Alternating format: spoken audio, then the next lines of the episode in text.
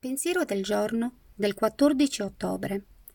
Vorrei meditare un po' sul cambiamento delle stagioni. Vivo in un clima che in inverno è freddo.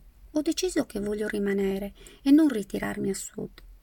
Non ho assolutamente niente contro i climi caldi.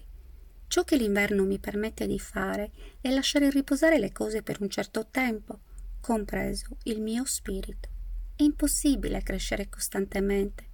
Fermandomi ogni tanto, magari riposandomi durante l'inverno della mia anima, restando tranquilla, cosa che mi è molto difficile, il mio cammino prenderà un nuovo slancio primaverile.